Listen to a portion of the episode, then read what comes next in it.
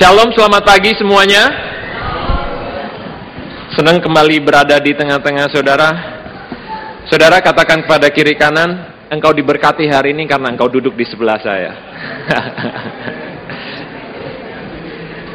saya berkali-kali saya katakan kepada istri saya, ini jemaat favorit saya. Saya sharing di Brisbane, saya sharing di Sydney, saya sharing di Melbourne, di tempatnya Pak Agus Budiman di IPC. Saya katakan pada istri ini tempat uh, jemaat favorit saya. Di IPC saya juga katakan begitu. Oke, okay, saudara, hari ini saya akan share sebuah topik um, yang saya percaya akan relevan dalam kehidupan kita semua dan saya berdoanya akan memberkati kita. Ini topik yang relevan dengan keadaan kita yang sekarang, dan saya akan bicara tentang financial freedom, saudara. Saya akan bicara tentang keuangan. Saya harap ini akan memberkati kita semua. Oke ya, kita bicara soal duit ya, kita bicara soal keuangan.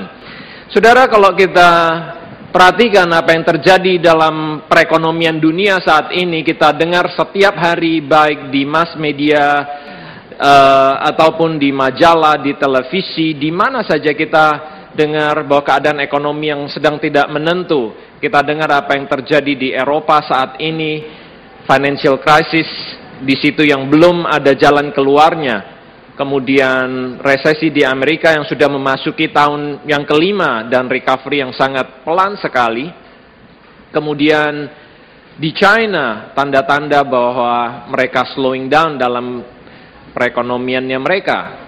Di Australia sendiri IMF baru-barusan ini downgrade prospek growth untuk Australia untuk tahun 2013 karena Australia yang sangat bergantung kepada China untuk komoditas ekspornya yaitu batu bara dan biji besi.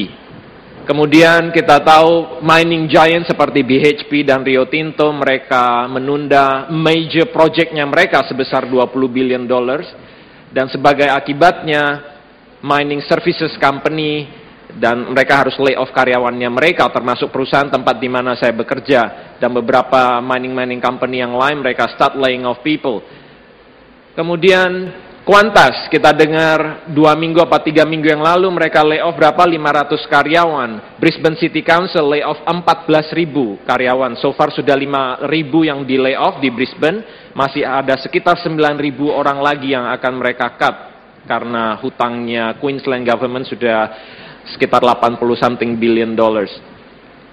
Saudara, untuk memberi sebuah perspektif tentang skala ekonomi global saat ini, bulan Agustus kemarin kalau saudara baca baik di Financial Review ataupun di beberapa media massa yang lain, Joe Soros, mungkin saudara tahu, siapa yang tahu Joe Soros? Dia seorang global investor, seorang bilioner, uh, dia juga seorang advisor terhadap financial advisor terhadap pemerintahan Barack Obama, baru barusan ini, tiga bulan yang lalu dia melepas sahamnya semuanya di financial stock. Dan dia gantikan dengan emas. Dan banyak para financial analyst yang setuju bahwa kalau seorang bilioner, seorang global investor selevel Joe Soros mulai melepaskan sahamnya di financial stock, akan terjadi serious market movement di pasar saham. Dan saudara lepas daripada apa yang akan terjadi di kemudian hari kita tidak bisa menebak, kita tidak tahu, tapi kita hanya bisa melihat tanda-tandanya. Nah, saudara, mulai dari tahun 2010, pemerintah Amerika sudah mempersiapkan yang mereka sebut sebagai contingency plan kalau sampai terjadi economic collapse terhadap keadaan keuangannya Amerika. Apakah mungkin negara yang begitu besar seperti Amerika secara ekonomi bisa kolaps? Saudara untuk memberi sebuah gambaran, hutangnya Amerika saat ini sekitar 16 hampir 17 triliun dollars. Ini public debt-nya saja, Saudara. 17 triliun. Supaya kita mempunyai gambaran 17 triliun dollars itu seperti apa? Itu 17 ribu billion dollars. Dengan kata lain, 17 plus 12 nol di belakangnya. Kalau dibagi dengan jumlah penduduknya Amerika, satu keluarga minimal hutang itu 250 ribu sampai 300 ribu. Itu hutang pemerintah yang mereka harus bayar. Belum hutang mereka pribadi untuk mortgage rumah dan lain sebagainya. Saudara, kreditor terbesar untuk Amerika saat ini adalah China and Japan. Nah, ada beberapa analis yang katakan China sampai saat ini belum menagih hutangnya kembali atas dasar beberapa alasan. Alasan yang pertama, mereka tidak menuntut duitnya kembali untuk saat ini karena kalau mereka minta duitnya kembali maka Amerika yang dalam keadaan krisis seperti ini tidak akan sanggup membayarnya. Kalau mereka dipaksa untuk membayar mereka akan cut spending mereka dan produk Cina yang selama ini masuk ke Amerika tidak akan ada yang beli. Jadi Cina tidak menuntut duitnya untuk saat ini. Kemudian yang kedua, eh, kenapa mereka tidak menuntut duitnya sekarang saat ini? Karena kalau mereka minta duitnya hutang dalam bentuk US dollar, bagaimana pemerintah Amerika akan membayar hutangnya? Dengan cara mencetak US dollars. Amerika sudah mencetak duit US dollar sebanyak tiga kali selama financial crisis. Istilah ekonominya quantitative easing. Mereka sudah ngeprint duit selama sebanyak tiga kali total 800 billion dollars untuk membayar hutang-hutangnya mereka. Apa yang terjadi kalau sebuah negara mulai start printing money? Inflasi akan terjadi Inflasi terjadi, harga dolar, value dolar itu akan turun, dan China adalah pemegang salah satu negara terbesar pemegang cadangan devisa dalam bentuk US dollars. Itu sebabnya China belum nuntut duitnya, duitnya untuk kembali. Tapi at one point dia akan. Saudara, apa yang Alkitab katakan tentang keadaan ekonomi di akhir zaman ini? Kita tahu bahwa keadaan ekonomi tidak akan bertambah baik. Bible scholars yang mempelajari tentang ekonomi akhir zaman, ada beberapa interpretasi, tapi hari ini kita tidak akan mendiskusikan keadaan ekonomi akhir zaman, itu bukan topik saya hari ini. Cuma sebagai gambaran ada yang mengatakan Wahyu 17, Wahyu 18 yang berbicara tentang kejatuhan Babilonia itu berbicara tentang Amerika. Maka negara-negara yang berdagang dengan Babylon itu akan meratapi kejatuhannya Babylon. Itu dikatakan dalam Wahyu 18. Apakah itu Amerika? Ada beberapa interpretasi khususnya untuk orang-orang yang mempelajari tentang akhir zaman. Kemudian apakah China adalah binatang yang keluar dari dalam lautan yang kemudian akan menjadi membuka jalan bagi munculnya antikris? Apakah ini yang akan menjadi one world government? Saudara, sudah tiga tahun China minta kepada IMF, dia katakan untuk mensolve problem ekonomi global ini, yaitu ditentukan satu global currency. China mengusulkan kepada IMF demikian. Dan China begitu berambisi untuk menjadikan mata uang yuannya menjadi global currency, menggantikan US dollar. Nah, mereka sudah mempersiapkan draftnya bahwa setiap perdagangan dengan mereka yang selama ini masih memakai US dollar, mereka akan gantikan itu menjadi yuan. Majalah Forbes bulan April tahun ini dikatakan China yuan itu semakin mendekati untuk menjadi global currency, menggantikan US dollar. Mungkin tidak akan terjadi dalam waktu dekat, tapi mereka mulai mempersiapkan ke arah situ. Tahun 2010 China mengalahkan Jepang menjadi ekonomi nomor dua terbesar di dunia. Dan kalau pertumbuhannya mereka tetap seperti yang sekarang ini sekalipun slowing down, maka diperkirakan tahun 2014 China akan mengalahkan Amerika menjadi ekonomi terbesar di dunia ini.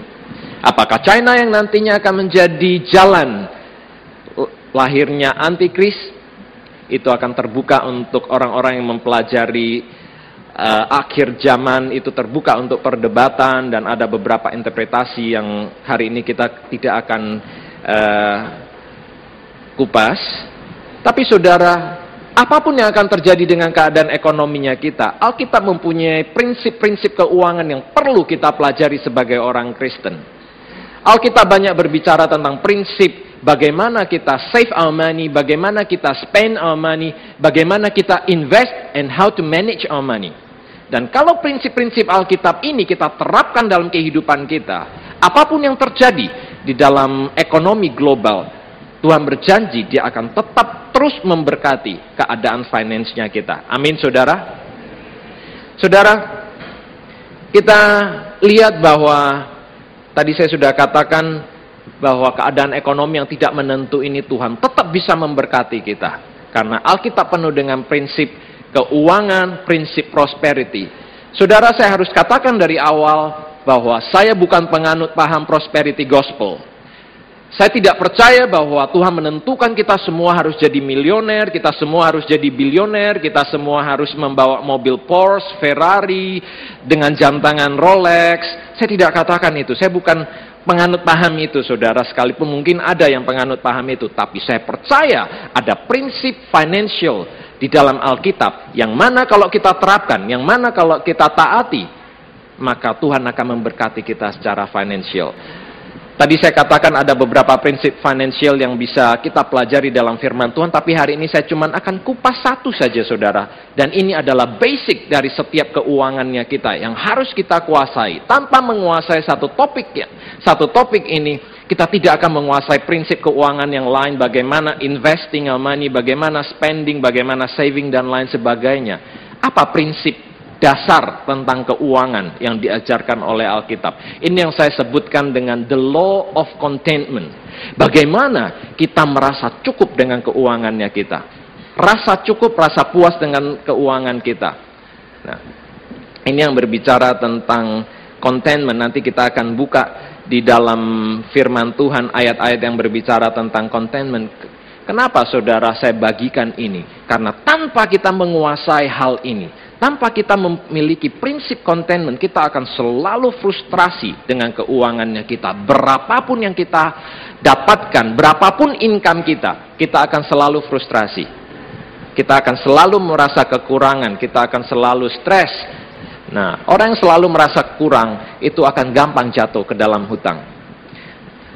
Orang yang pengeluarannya lebih daripada penghasilannya, kita tahu dia akan financially stress, dan hutang kredit card dan lain sebagainya. Mungkin saudara katakan, ini simple. Siapa yang nggak tahu? Kalau pengeluaran lebih besar daripada penghasilan, maka kita akan bangkrut. Siapa yang nggak tahu itu? Kita semua tahu.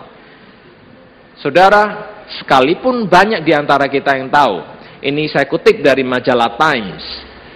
Dikatakan bahwa dari setiap seribu dolar yang dihasilkan oleh penduduk Amerika, mereka spend 1.300 dolar. Bagaimana mungkin sistem kredit sistem kredit card. Semua on kredit. Saya ambil contoh yang simple saudara supaya kita bisa mengerti hal ini. Katakan income kita setiap bulan 3000 dolar. Kemudian spendingnya kita 3050 dolar. Kita overspend 50 dolar. Bagi kita kecil nggak apa-apa put it on credit card. Kita hutang credit card 50 dolar dengan pikiran bulan depan masuk gaji saya 3000 dolar lagi, 50 dolar itu tidak ada artinya apa-apa. 3000 dolar saya akan dengan mudah mengcover. Kemudian datang bulan depan gaji 3000 masuk, kita bayar 50 dolar hutang kita ke credit card. Tapi spending kita tetap 3050. Kita hutang lagi 50 dolar. Bulan lalu hutang 50, bulan ini hutang 50, hutang kita berapa? 100. Dalam pikiran kita 100 masih kecil karena bulan depan masih tiga, masuk 3000 dolar lagi.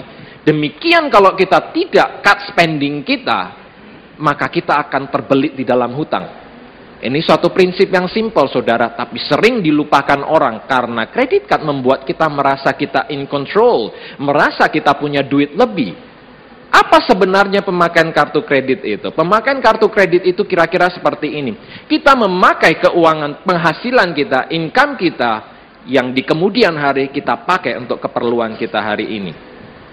Dan kalau kita tidak cut spending kita di kemudian hari, maka kita akan masuk ke dalam hutang. Dan ini yang dialami. Kita merasa itu, simple, prinsip yang mudah. Tapi ini yang dialami oleh Amerika saat ini. Hutangnya mereka berapa tadi saya katakan? Seri, uh, 16, hampir 17 triliun dolar saudara. Hutangnya mereka. Nah itu suatu jumlah yang sangat besar sekali. Saudara, revenue-nya Amerika tahun 2012 itu tercatat saudara bisa cek di internet 2.5 triliun dollars. Itu revenue, penghasilannya mereka. Tahu berapa spendingnya mereka? 3.5 triliun dollars. Berarti defisit berapa? 1 triliun dolar. Setiap tahun. Setiap tahun. Nah, hutang mereka yang sudah sekitar 17 triliun itu mulai dari nggak tahu berapa. Kalau saya tidak salah ingat sekitar setahun dua tahun yang lalu Barack Obama menaikkan debt ceiling yang tadinya mereka cuma boleh minjam duit batas sampai 14 triliun sekarang sudah 17. Nah, sekarang dunia sedang melihat keputusan mereka tentang fiscal cliff yang akan diputuskan akhir tahun ini yang akan menentukan arah ekonominya Amerika. Saudara, apa yang Alkitab katakan tentang contentment, tentang merasa puas, merasa cukup dengan keuangannya kita? Mari buka bersama dengan saya di dalam ayat di dalam firman Tuhan Filipi 4 ayatnya yang ke-11 sampai ayatnya yang ke-12.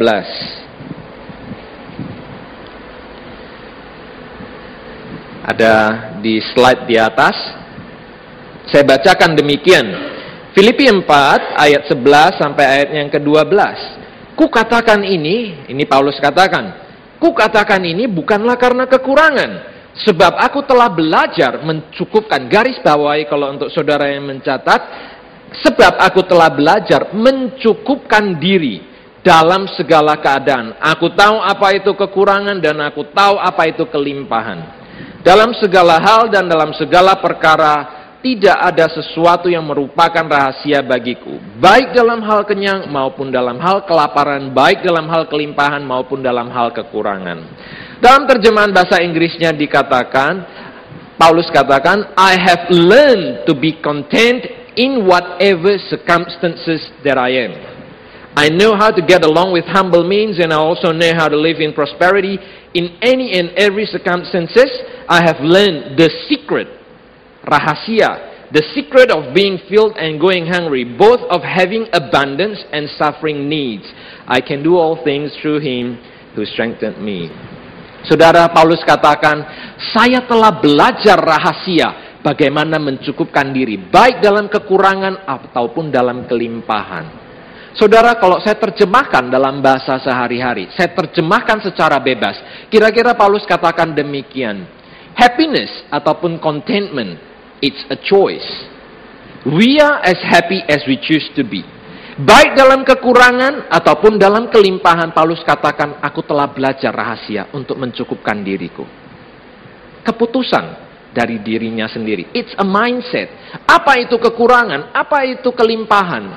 Saudara, apakah kelimpahan itu kalau gaji kita six figure salary, 100 ribu ke atas, itu kayak yang namanya kelimpahan? Saya mau katakan saudara, banyak orang dengan gaji 100 ribu ke atas masih merasa kurang. Apakah kalau kita punya rumah dan mobil, itukah kelimpahan?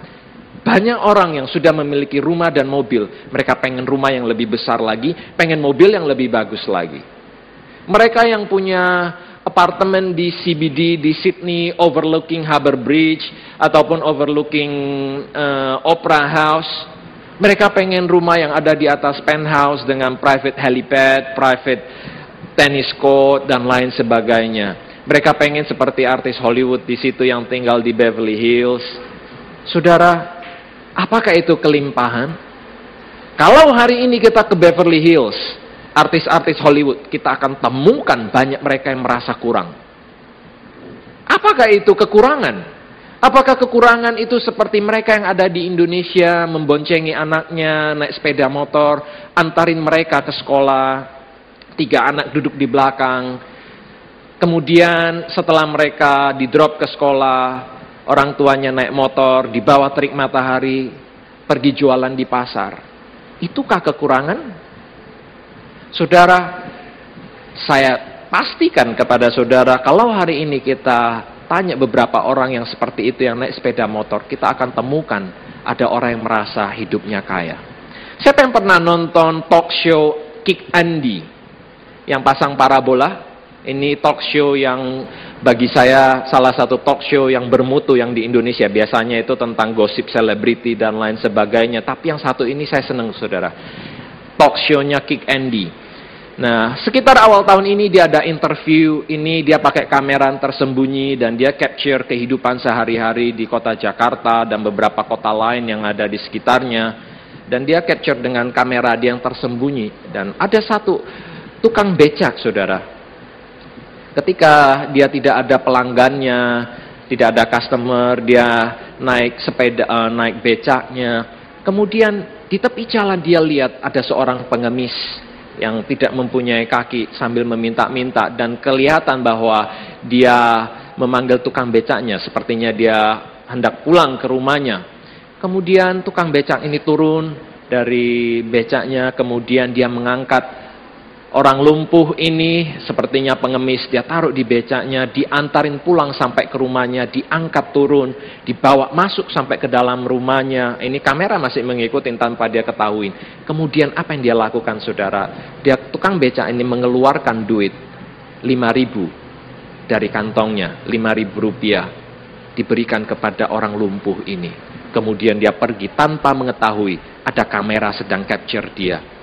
Kemudian kru dari Kick Andy memanggil dia, kemudian dia diajak ke studio untuk diinterview. Dan bukan cuma satu orang, ada beberapa yang lain juga. Ada orang lumpuh yang menjual oli, yang memberi gratis kepada tukang becak. Dan ada beberapa kasus yang lain lagi. Saudara ini yang saya sebutkan, orang yang mengerti prinsip contentment ini. Orang yang mengerti rasa cukup itu. Saudara, apa itu kelimpahan, apa itu kekurangan. Orang yang dimanding di dalam hidupnya akan selalu merasa kurang. Tapi orang yang belajar seperti Paulus katakan, rahasia bagaimana dia mencukupkan dirinya baik dalam kelimpahan ataupun kekurangan, dia akan menikmati hidupnya. Buka satu ayat berikutnya lagi, Pengkhotbah 5 ayat yang ke-10. Pengkhotbah 5 ayatnya yang ke-10 dikatakan begini, saudara. Ini saya senang dengan ayat ini dikatakan, siapa mencintai uang, tidak akan puas dengan uang. Dan siapa mencintai kekayaan, tidak akan puas dengan penghasilannya. Ini pun sia-sia. Saudara, kita hidup di dunia yang materialistis saat ini dan semua orang berlomba untuk mendapatkan lebih lagi, lebih lagi. Dan Alkitab katakan minimal ada empat efek dari orang yang terus mengejar kekayaan, orang yang terus mengejar materi di dalam hidupnya. Efek yang pertama apa? Efek yang pertama, kalau kita mengejar materi terus, itu Amsal katakan itu akan membuat kita itu menjadi lelah, membuat kita menjadi letih. Amsal 23 ayatnya yang keempat. Apa, apa yang dikatakan oleh Amsal? Ayatnya yang uh, pasal yang ke-23 dikatakan begini, jangan bersusah payah untuk menjadi kaya, tinggalkan niatmu itu. Terjemahan bahasa Inggrisnya lebih bagus, lebih jelas dikatakan do not weigh yourself out to be rich. Have the wisdoms to show restraint. Do not weigh yourself out. Weigh yourself out artinya jangan membuat dirimu itu menjadi terlalu letih untuk mengejar kekayaan itu. Saudara kita lihat ada berapa banyak orang yang selama masa mudanya mengorbankan kesehatannya untuk mengejar keuangan. Kemudian ketika dia tua, dia mengorbankan uangnya untuk mencari kembali lagi kesehatannya. Itu yang uh, pengkhotbah katakan, Salomo katakan, sia-sia. Apa yang dilakukan oleh anak manusia di bawah terik matahari ini, sia-sia, usaha menjaring angin. Itu yang dikatakan oleh Salomo. Berapa banyak kita lihat orang yang bekerja dari Monday to Sunday. Tidak ada waktu off. Sering kita bertanya, apa saya boleh kerja hari Minggu? Kita tahu itu hari Sabat. Ada yang bilang, saudara prinsip saya hari Sabat itu bisa hari Sabtu, bisa hari Minggu. Ada nggak kita waktu untuk Tuhan? Kalau kita harus kerja hari Minggu, ada nggak kita waktu untuk Tuhan hari Sabtu atau hari Jumat? Ataukah kita bekerja terus Monday to Sunday dan tidak ada break hanya untuk mengejar keuangan kita itu. Adakah waktu kita untuk Tuhan? Nah, saudara, mengejar materi membuat kita menjadi lelah, membuat kita menjadi letih. Itu yang dikatakan oleh Amsal 23. Kemudian efek yang kedua kalau kita mengejar materi selain membuat kita menjadi lelah, mengejar materi itu membuat pengeluaran kita menjadi bertambah banyak. It cost more to have more. Itu yang dikatakan oleh pengkhotbah 5 ayat yang ke-11. Kita lihat apa yang dikatakan pengkhotbah 5 ayat yang ke-11. Dengan bertambahnya harta, bertambah pula orang-orang yang menghabiskannya. Si? Dengan bertambahnya harta, orang yang menghabiskannya itu bertambah banyak. Dan apakah keuntungan pemiliknya selain daripada melihatnya? Tadi saya katakan, it cost more to have more. Kita katakan, rumput tetangga kok lebih hijau ya? Saudara tidak tahu bil airnya juga lebih hijau. Belum lagi fertilizernya. Dan lain sebagainya. It costs more to have more. Kita yang tidak mempunyai penghasilan yang banyak, kemudian kita mempunyai penghasilan yang lebih banyak, kita mempunyai properti, suddenly kita butuh accountant. Kita yang tidak punya investment property, sekarang punya investment property, kita harus bayar insurance, kita harus bayar maintenance cost, macam-macam saudara. It costs more to have more. Nah, makanya ada pepatah yang katakan, I used to dream of a salary that I'm now starving on. I used to dream of a salary that I'm now starving on. Saya dulu mengimpikan gaji yang besar, tapi sekarang saya sudah memiliki gaji itu, saya masih merasa kurang. I used to dream of a salary that I'm now starving on. Saudara, It costs more to have more. Itu yang Alkitab katakan. Kemudian yang ketiga, selain mengejar materi, selain membuat kita menjadi letih dan lelah, membuat pengeluaran kita bertambah banyak, itu juga membuat kita stres. Kenapa saudara saya katakan itu membuat stres? Tadi kita yang nggak punya rumah, nggak pernah stres soal interest rate. Sekarang kita sudah punya rumah, bayar mortgage. Aduh nanti kalau interest rate naik bagaimana ya? Aduh kalau nanti pasar saham jatuh bagaimana ya? Ini untuk orang yang invest di saham. Aduh kalau nanti tenant saya keluar bagaimana? Ini untuk orang yang punya investment property. Tadi yang nggak punya investment property nggak pernah pusing soal itu. Tapi begitu kita punya investment property, kita bingung kalau nanti tenantnya kosong bagaimana, nanti kalau tenantnya uh, merusak uh, properti saya bagaimana. Aduh, nanti kalau mobil saya dicuri bagaimana? Ini mobil BMW Aduh nanti kalau rumah saya dirampok orang bagaimana? Ini banyak harta nih dalam rumah saya. Saudara saya mau katakan, saya nggak pernah khawatir, saya nggak pernah takut mobil BMW X5 saya dicuri orang ataupun mobil Porsche saya. Kenapa saudara? Karena saya nggak punya. Saya nggak punya mobil BMW, saya nggak punya mobil Porsche, saya nggak perlu takut dan khawatir. Yang saya bawa itu mobil Mitsubishi Lancer tahun 96. Sudah 16 tahun saudara saya bawa mobil itu. Masih jalan aja tuh. Saudara, saya mau katakan ini mobil, saya mau cerita sedikit tentang mobil. Saya mau ya dengar cerita saya ya. Ini mobil ini dibeli 16 tahun yang lalu. Dan ini mobil favorit saya. Ini mobil kesenangan saya itu mobil nggak punya AC. Saya beli dari Melbourne. Nggak ada AC-nya. Saya waktu saya pindah ke Queensland, ke North Queensland, itu di daerah yang padang pasir, saya pindah ke kota Mount Isa, 40 derajat saudara.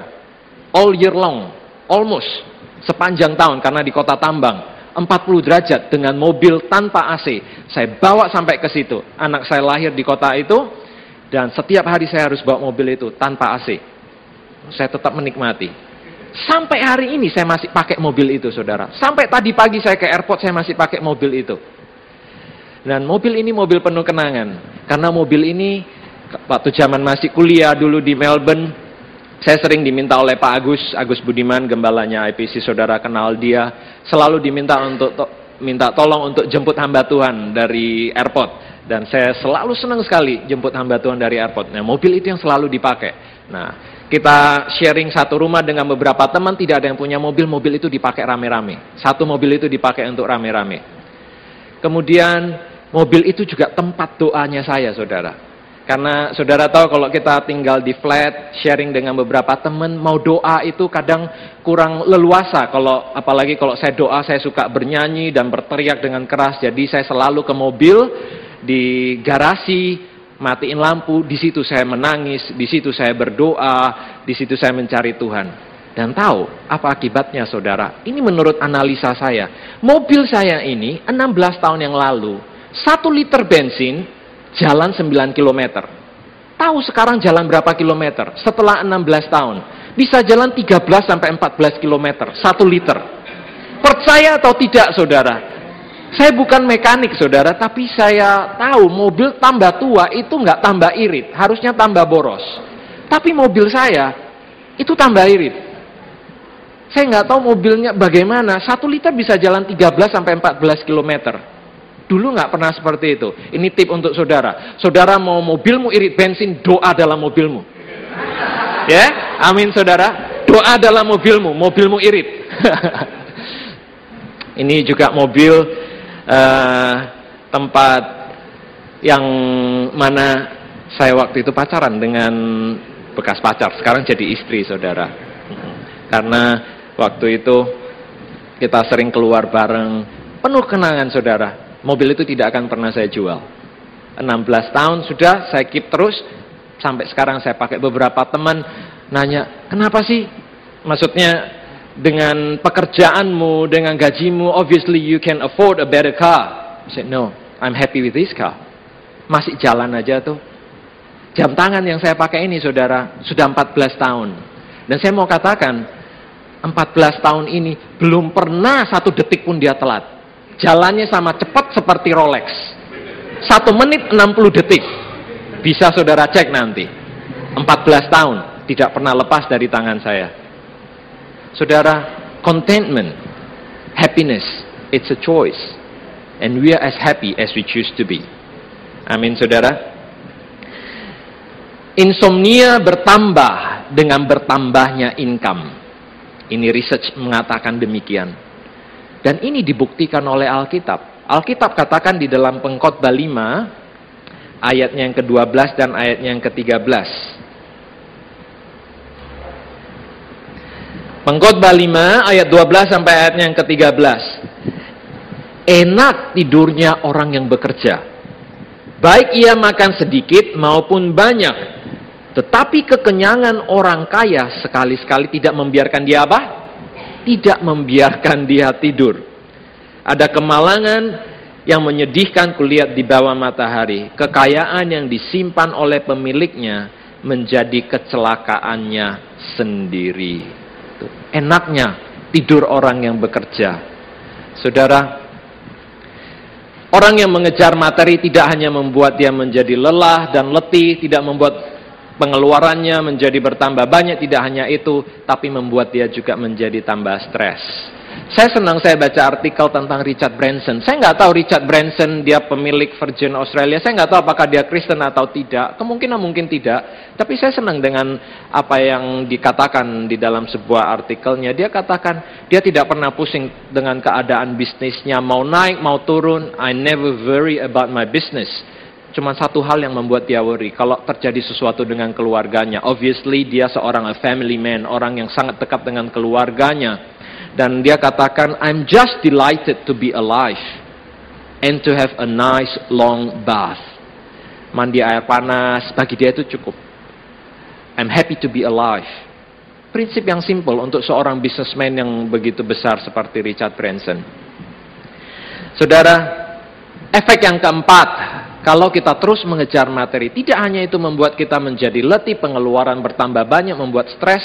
Yang keempat, membuat kita banyak masuk ke dalam konflik.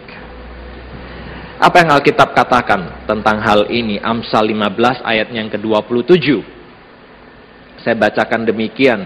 Amsal 15 ayat 27 saudara bisa lihat di layar di atas. Siapa loba akan keuntungan gelap mengacaukan rumah tangganya. Tetapi siapa membenci suap akan hidup. Saudara kita tahu penyebab, salah satu penyebab utama perceraian di dalam keluarga itu soal duit. Soal uang, soal hutang. Istri katakan, saya sudah katakan, jangan invest di saham. Kamu tetap tidak mau dengerin saya. Tuh lihat sekarang hasilnya. Saya sudah katakan jangan partneran bisnis sama dia. Tuh kan sekarang duit kita diciak sama orang. Nah, saya sudah katakan begini, saya sudah katakan begitu suami istri ribut karena soal uang. Kakak adik ribut soal merebut harta warisan. Ribut dengan partner bisnis soal uang. Berapa sering kita dengar orang ribut soal uang. Saudara, it's not worth it. Kalau kita terus mengejar uang, terus mengejar materi, Alkitab Amsal katakan akan terjadi konflik. Orang yang loba akan keuntungan gelap, mengacaukan rumah tangganya. Saudara, 1 Timotius 6 ayat berikutnya, 1 Timotius 6 ayat 9 dan ayat yang ke-10 ini juga Paulus katakan memperingati kepada Timotius. Tetapi mereka yang ingin kaya terjatuh ke dalam pencobaan, ke dalam jerat dan ke dalam berbagai-bagai nafsu yang hampa dan yang mencelakakan, yang menenggelamkan manusia ke dalam keruntuhan dan kebinasaan. Karena apa? Akar segala kejahatan ialah cinta uang.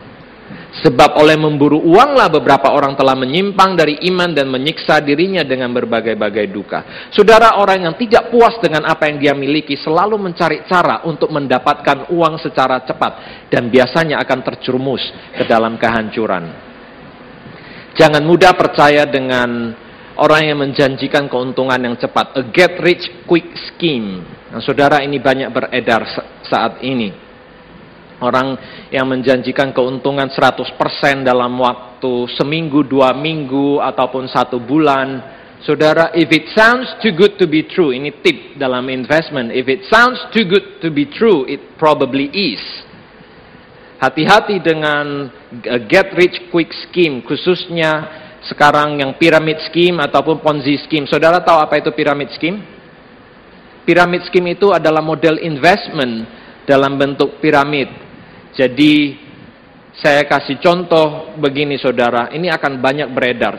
Saudara mungkin pernah dengar, cuman saudara nggak tahu namanya itu sebenarnya adalah Ponzi scheme ataupun piramid scheme. Cara kerjanya begini, ini adalah scam dan itu illegal. Cara kerjanya mereka yang ada di posisi paling atas, mereka katakan, oke okay, kalian mau invest nggak sama saya? Dia cari lima orang, masing-masing invest ke saya satu dolar. Dalam waktu satu bulan, satu dolarmu akan menjadi dua dolar.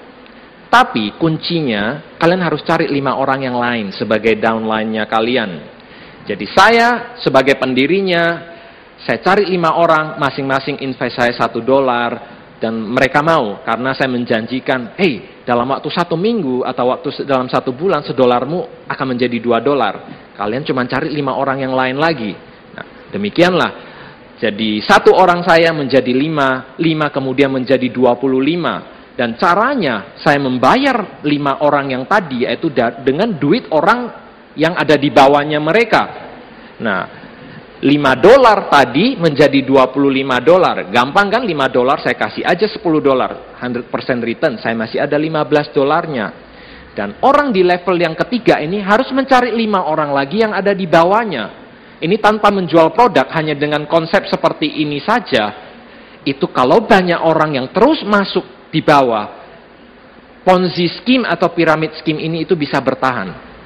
Tapi secara matematika pasti harus ada yang lose, pasti harus ada yang membayar untung yang berlipat-lipat kali ganda dan itu adalah orang yang paling masuk paling bawah. Nah, orang yang masuk duluan, oke, okay, dia akan mendapatkan duitnya kembali, tapi orang yang masuk belakangan itu yang akan menanggung bebannya. Nah, di Indonesia Tahun 98 kita mungkin yang dari Medan ini menjadi fenomena yang sangat besar di kota Medan karena hampir 100 ribu orang kota Medan tertipu. 5% dari penduduk kota Medan tertipu dengan oleh sebuah PT namanya PT. Siapa yang dari Medan? Ada beberapa yang dari Medan. Kalau saudara tahu tahun 98, tidak lama setelah terjadi Asian Financial Crisis, ada skim yang seperti ini oleh PT BMA, Banyumas Mulia Abadi kalau nggak salah Nah, perusahaan jeans, beli dua potong jeans, satu juta, bulan depan kalian datang, satu juta itu bisa menjadi dua juta. Jadi dikasih sertifikat jeansnya nggak perlu diambil, jeans itu cuma hanya untuk mengcover operationnya mereka saja. Dan banyak orang kota Medan pada waktu itu terjerumus ke dalam hal itu. Dan orang yang masuk belakangan kehilangan duit. Dan sekarang ada mulai lagi di Indonesia. Saya saya belum sempat riset jauh, cuman ada teman di Indonesia yang mengatakan bisnis talk fusion. Siapa yang pernah dengar itu? Talk fusion. Saya nggak tahu, uh, tap, saya sempat ngecek sebentar di internet itu sepertinya dari Amerika startnya tahun 2007, saudara. Dan tahun 2007 saya ingat itu adalah global financial crisis, subprime mortgage crisis. Nah, setiap terjadi ada financial crisis, scam, get rich quick scheme ataupun yang ponzi, pyramid scheme seperti itu berkembang sekali saudara karena orang pengen dapat duit secara cepat. Nah, mungkin ada yang tahu ah prinsip ini saya sudah tahu. Yang penting saya ada di posisi atas, saya aman. Saudara saya mau katakan itu tidak benar. Kenapa? Karena the fact kita bisa ada di posisi atas, kita mendapat keuntungan yang berlipat-lipat kali ganda karena ada downline-nya kita. Nah, itu berarti kita menjerumuskan downline-nya kita. Oke, saya tahu ini ponzi skimnya barusan dimulai, saya masih ada di posisi atas. Tapi kita menipu orang yang ada di bawah kita. at the end of the day harus ada yang membayarnya. Nah, saudara, ini yang dilakukan oleh Bernard Madoff. Saudara dengar tiga tahun yang lalu, ini the biggest financial scam dalam sejarah perbankannya Amerika. Bernard Madoff Bernie, istilah uh, yang sering dipanggil dengan nama Bernie. Dia adalah seorang global investor, dia adalah pemimpin uh, salah seorang chairmannya Nasdaq, dia mempunyai akses ke White House, tapi tahun 91 dia terlibat dengan Ponzi scheme ini. Selama 20 tahun dia menipu para investor. Dia tidak perlu advertise service-nya dia, orang antri datang untuk minta, ini duit saya tolong diinvest satu tahun dia bisa return 20%, 30%, selalu mengalahkan market return. Dan semua orang percaya sama dia. Ternyata apa yang dia lakukan, duit yang diinvest oleh para investor tidak pernah dia invest ke tempat lain. Dia taruh di account banknya sendiri di Chase Manhattan Bank. Kemudian kalau ada investor yang mau menarik duitnya, dia pakai duit investor yang berikutnya untuk membayar ke investor yang sebelumnya. Dan terus begitu selama 20 tahun. Tidak ada yang mencium baunya. Ada seorang financial analyst 10 tahun setelah dia menjalankan Ponzi scheme ini.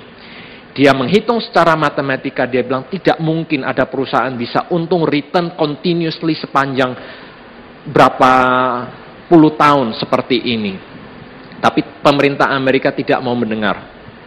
10 tahun dia katakan pasti ada sesuatu yang salah dengan investment yang seperti ini. Sampai dia mengarang sebuah buku, Nobody Would Listen. Sampai akhirnya tahun 2009 terbongkar kasusnya. Dan Bernard Madoff di penjara selama berapa lama tahu saudara? 150 tahun dia di penjara. The maximum life sentence di Amerika. Dia menipu duit investor sebanyak 50 billion dollars melalui Ponzi scheme, pyramid scheme ini. Hati-hati saudara, kalau kita mau invest, kalau ada yang menjanjikan keuntungan yang berlipat-lipat kali ganda dalam waktu singkat, hati-hati. If it sounds too good to be true, it probably is. Saudara, bagaimana kita bisa belajar memiliki rasa puas itu? Kita akan lihat yang pertama yang Alkitab ajarkan Tadi saya sudah katakan ada empat efek orang yang terus mengejar materi. Sekarang bagaimana kita bisa memiliki rasa puas? Yang pertama, stop compare diri kita dengan orang lain. Ini yang dikatakan oleh 2 Korintus 10 ayat yang ke-12. Memang kami tidak berani menggolongkan diri kepada atau membanding-bandingkan diri dengan orang-orang tertentu yang memujikannya diri sendiri. Saudara ini nature-nya manusia suka membandingkan diri dengan orang lain. Kita masuk ke rumah orang lain, wow rumahnya bagus, keren. Layar LED, LCD TV 100 inch, yang pakai voice recognition, yang nggak perlu pakai remote lagi, yang mau nyalain pakai tangan begini ada tak? Nah, wah keren ya. Saya juga pengen lihat ada temennya kita bawa BMW Porsche. Ah, saya juga pengen. Saudara, ini nature-nya manusia. Selalu ingin membandingkan diri dengan orang lain. Saudara, kita perlu belajar mengagumi milik orang lain tanpa perlu memilikinya. Amin, saudara. Kita perlu belajar bersuka cita atas kesuksesan orang lain tanpa kita harus perlu iri dan dengki. Kita harus melihat konsep keuangan Tuhan bisa memberkati kita dengan caranya sendiri. Tidak berarti kalau dia punya rumah mewah, 4-5 kamar dengan mobil BMW, saya juga harus seperti itu ah, saya juga Saudara, Alkitab katakan, stop bandingin diri kita dengan orang lain. Yang sesungguhnya Alkitab katakan, begitu pentingnya ini, Alkitab masukkan ini ke dalam sepuluh perintah Tuhan. Sepu, perintah Tuhan yang ke-10 di dalam The Ten Commandment itu apa? Jangan mengingini rumah sesamamu, jangan mengingini istrinya atau hambanya laki-laki. Atau hambanya perempuan, atau lembunya, atau keledainya, atau apa pun yang dipunyai oleh sesamamu. Dalam terjemahan bahasa Inggrisnya, jangan mengingini itu coveting. Coveting itu artinya uncontrollable desire to acquire something. Itu uncontrolled. Tidak salah kita mengumpulkan kekayaan, tidak salah kita bekerja keras, kemudian kita build a wealth. Tapi yang Alkitab katakan salah, uncontrollable desire. Kita tidak tahu yang apa yang harus kita lakukan dengan keuangan yang kita, yang kita tahu saya harus mengejar uang. uncontrollable desire. Kemudian prinsip yang kedua, supaya kita bisa memiliki rasa contentment, memiliki rasa cukup itu, nikmatin apa yang kita miliki saat ini saudara. Nikmatin apa yang kita miliki. Banyak orang yang komplain tentang apa yang tidak dia miliki dan lupa menikmati apa yang sudah dia miliki saat ini. Kalau orang yang sering komplain, orang yang demanding, dia melihat sebuah gelas yang setengah penuh. Dia komplain, mana air yang setengahnya lagi? Kenapa tidak ada dalam gelas ini? maka dia pergi bekerja keras untuk mencari air yang setengah ini. Tapi orang yang memiliki contentment, dia melihat gelas yang setengah penuh ini, dia mengucap syukur dan dia menikmati air yang ada di dalam gelas ini. It's a mindset. It's a mindset, saudara. Mengkhotbah 5 ayat 19 dikatakan begini, setiap orang yang dikaruniai Allah kekayaan dan harta benda, garis bawahi kuasa untuk menikmatinya Saudara, di Indonesia kita lihat ada banyak orang kaya, mungkin juga di Australia ini, bekerja siang malam memiliki rumah yang besar sekali dengan kolam renang, dengan spa, dan lain sebagainya, tapi nggak pernah di rumah. Karena apa? Dari pagi sampai malam kerja untuk membayar mortgage rumahnya. Bekerja keras untuk mencari uang, mencari lebih lagi. Di rumah yang nikmatin siapa? Di Indonesia pembantu. Supir. Nah, kolam renang, majikan nggak ada yang pakai siapa? Pembantu. Spa nggak ada yang pakai, pembantu yang pakai. LED LCD TV 100 inch, proyektor nggak ada yang pakai, siapa yang pakai? Pembantu lah. Saudara, kita perlu belajar untuk memiliki contentment itu. Banyak orang yang katakan, kalau saya kaya, nanti saya baru senang. Nanti kalau saya merit baru saya senang. Nanti kalau saya punya pekerjaan gaji 100 ribu, 200 ribu baru saya sedang. Nanti kalau saya mortgage rumah saya selesai, saya baru senang. Saudara, kalau kita tidak senang sekarang, kita tidak akan pernah senang nanti. Kalau kita tidak puas dengan apa yang kita miliki saat ini, kita tidak akan pernah puas di kemudian hari. Itu sudah prinsipnya manusia. Tapi kita perlu belajar prinsipnya Tuhan. Tadi saya katakan kalau hari ini kita ke Hollywood kita akan temuin orang yang miserable, orang yang merasa kekurangan. Kalau kita ke Indonesia, orang yang miskin sekalipun kita bisa temukan orang yang merasa cukup puas dengan hidupnya. Kalau kita sering berkata I don't have enough, I don't have enough. Tahu ada dua cara supaya kita have enough. Yang satu yang gampang, yang satu yang susah. Mau yang mana duluan? Nah, yang susah duluan. Oke. Okay. If you want to have enough, yang susah begini kerja keras. Siang malam, Senin sampai Minggu. Cara yang mudah. Demand less. Demand less. Kita akan have enough. Saudara, 1 Timotius 6 ayat 17 sampai ayat ke-19 dikatakan begini.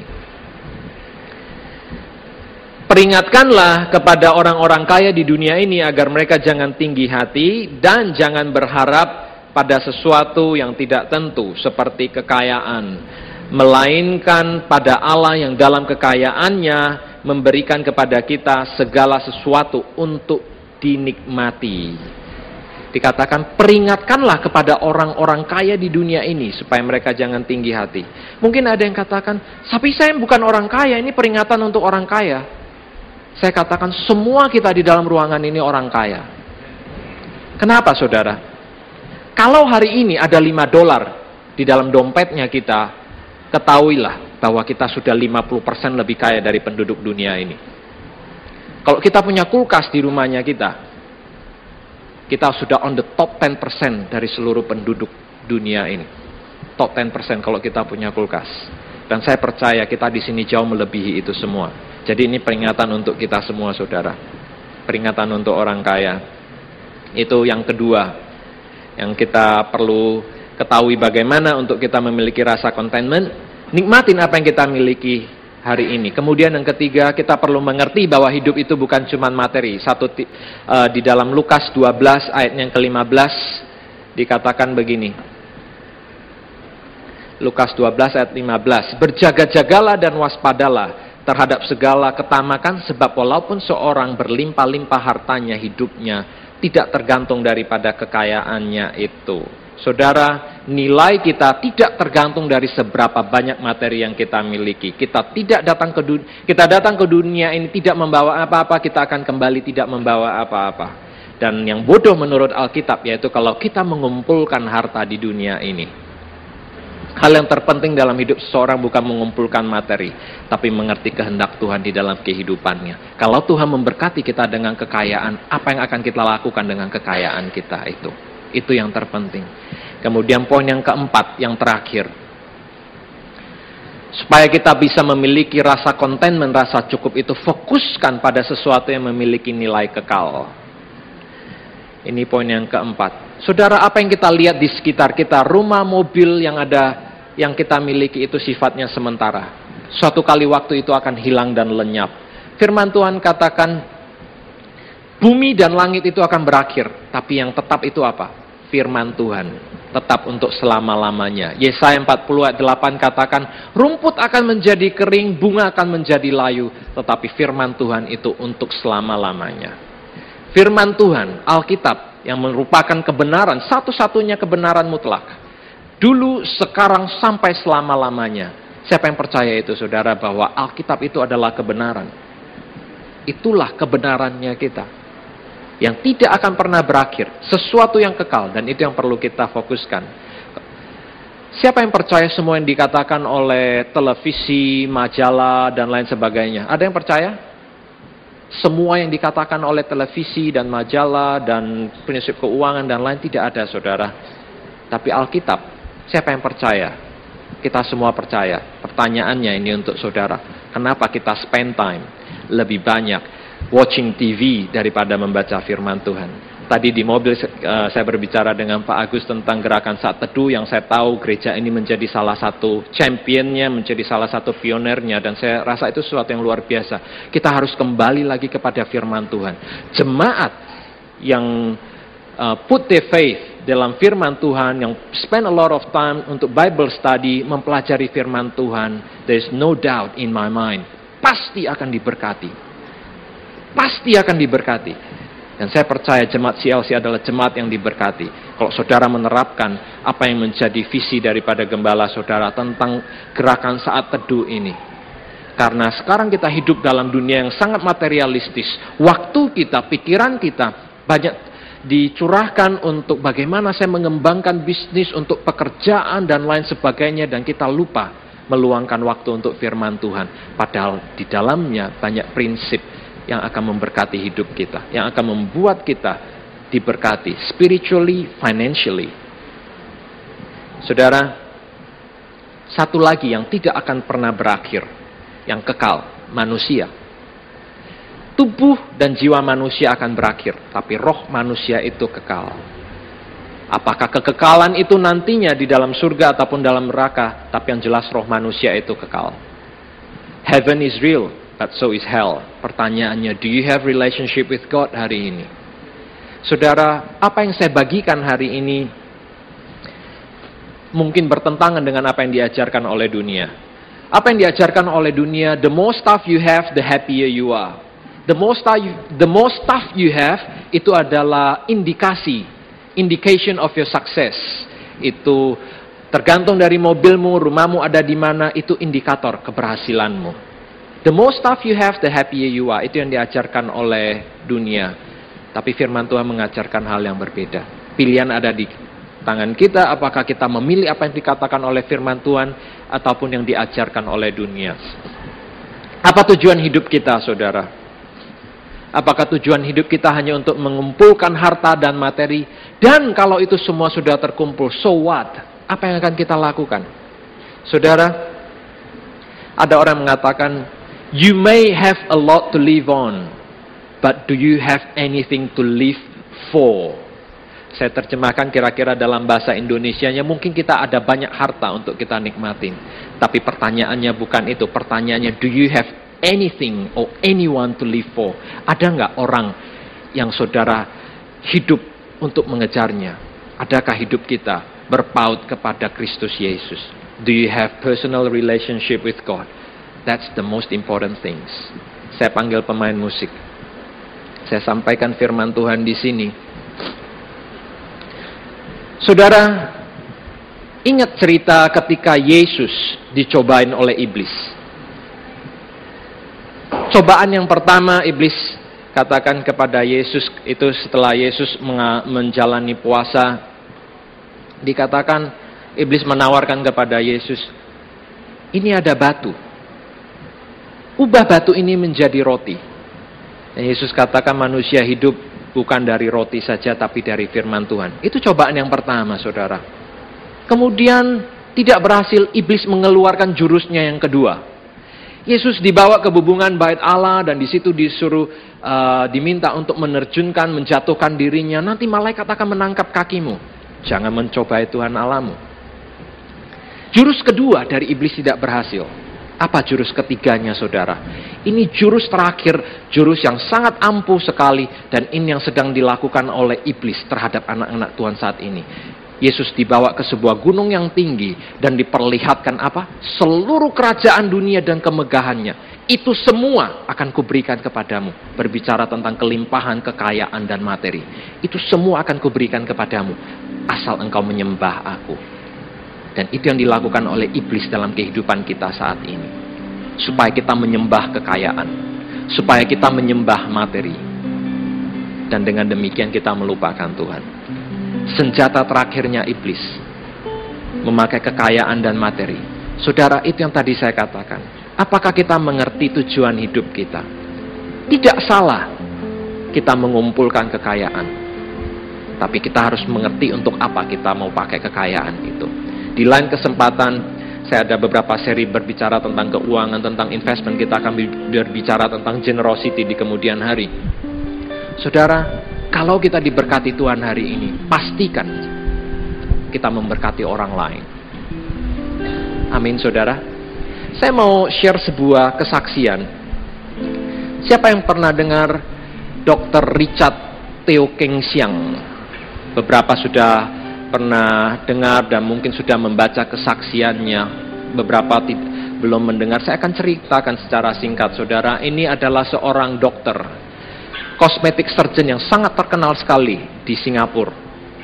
Dia baru-baru ini meninggal, bulan Oktober yang lalu dia meninggal karena cancer. Dia terdiagnosa oleh cancer itu sekitar tahun lalu bulan Maret, bulan April. Saudara, kesaksiannya sangat menarik. Kenapa saudara? Karena dia adalah tipikal orang zaman modern seperti ini, apalagi di Singapura, mulai dari usia 20 tahun dia sudah tertanam di dalam mindsetnya, saya harus berhasil. Dan berhasil itu equals dengan kekayaan. Jadi dia mengambil kedokteran. Dia selalu excel di dalam sekolahnya, baik di dalam sports, di dalam leadership. You just name it, semuanya dia on the top. Karena orangnya begitu berambisi. Nah, ketika dia masuk kedokteran, dia convince himself kalau dia cuma jadi seorang GP saja, he's not gonna be a hero hanya treating pasien yang biasa bagi dia kurang keren. Kemudian dia memutuskan untuk mengambil uh, spesialis di bidang kosmetik surgeon karena dengan demikian dia katakan pasien-pasien saya nanti selebritis, orang-orang yang akan berani spend duit banyak. Orang akan berani spend ribuan dolar untuk liposuction, untuk breast enlargement, untuk eyelid surgery dan lain sebagainya. Orang berani spend 5 ribu, 10 ribu dolar. Dan dia lakukan itu saudara. Dan dalam waktu singkat bisnisnya itu maju dengan pesat sekali. Dia buka cabang di Indonesia. Dia hire satu dokter, dua dokter, kemudian sampai empat, lima dokter yang lain. Usianya yang ke-40, dia membeli Ferrari-nya yang pertama. Dan kekayaan menjadi fokus utama dalam hidupnya. Sampai suatu saat, ini tahun lalu bulan Maret ketika dia sedang nge-gym, mengangkat beban, dia merasa ada sakit di belakang, tulang belakangnya. Kemudian dia pergi cek. Ketika hasil MRI-nya keluar dikatakan dia menderita cancer, lung cancer stadium yang keempat. 4B, stadium paling akhir dan sudah menyebar ke lever, sudah menyebar ke tulang belakang, sudah menyebar ke otaknya. Dan dokter katakan sudah tidak bisa apa-apa lagi. Dia tidak percaya, dia katakan, baru kemarin saya masih nge-gym, badan saya masih fit, tidak mungkin saya kena cancer. Dan dengan sombongnya dia katakan, saudara saya, anggota keluarga saya, baik dari pihak ibu saya, baik dari pihak bapak saya, sejumlah 100 orang, tidak ada satupun yang terkena kanker. Dia percaya bahwa tubuhnya, di dalam tubuhnya itu ada jin, ada gen yang baik yang tidak mungkin kena cancer. Setahun sebelumnya, temannya mengalami revival dan bertobat terima Tuhan teman-teman dokternya dan mengajak dia ke gereja. Dengan sombongnya dia katakan, saya tidak ada waktu. Kalau bisa minggu pagi saya banyak aktivitas, golf dan lain sebagainya. Bisa nggak minta gereja tunda sampai jam 2? Kalau bisa nanti saya datang. Sebegitunya saudara. Dan dia katakan, I don't need God. Why would I need God? Yang ketika dia terdiagnosa dengan cancer stadium lanjut itu, dalam keadaan sedih dia bertanya kepada Tuhan. Ternyata dia pernah terima Tuhan. Berapa puluh tahun yang lalu tapi dia katakan dia terima Tuhan dan dibaptis pada waktu itu di Singapura because it's fashionable to become a Christian. Karena semua orang merasa keren menjadi Kristen. Dari background keluarga Konghucu ataupun Buddhism yang kesannya kolot, masuk menjadi orang Kristen ke gereja dengan bangunan keren, rasanya wow, I'm better than you man. Menjadi Kristen because it's fashionable. Ini kesaksiannya dia sebelum dia meninggal. Kemudian di dalam uh, dia sedang menunggu untuk di MRI yang berikutnya dia berkata kepada Tuhan secara diam-diam, "Why would you let this happen, Lord?" Dan di situ dia mendengar suara Tuhannya, "This is my only way to make you understand." Dari suara hatinya dia mendengar, tapi dia tidak langsung menjadi Kristen, Saudara. Dan melalui satu proses oleh temannya menginjili dia, singkat cerita akhirnya dia terima Tuhan. Dan sebelum dia meninggal, dia kasih kesaksian dari uh, di rumah sakit dan direkam oleh teman-teman dokternya dan dipublish di uh, heavenaddress.com. Kalau saudara pengen melihat tampang dokternya masih muda, umur 40 tahun saudara. Masih keren, masih gaya. Nah, ini yang akan saya baca untuk saudara. Ini kesaksiannya dia bagus sekali.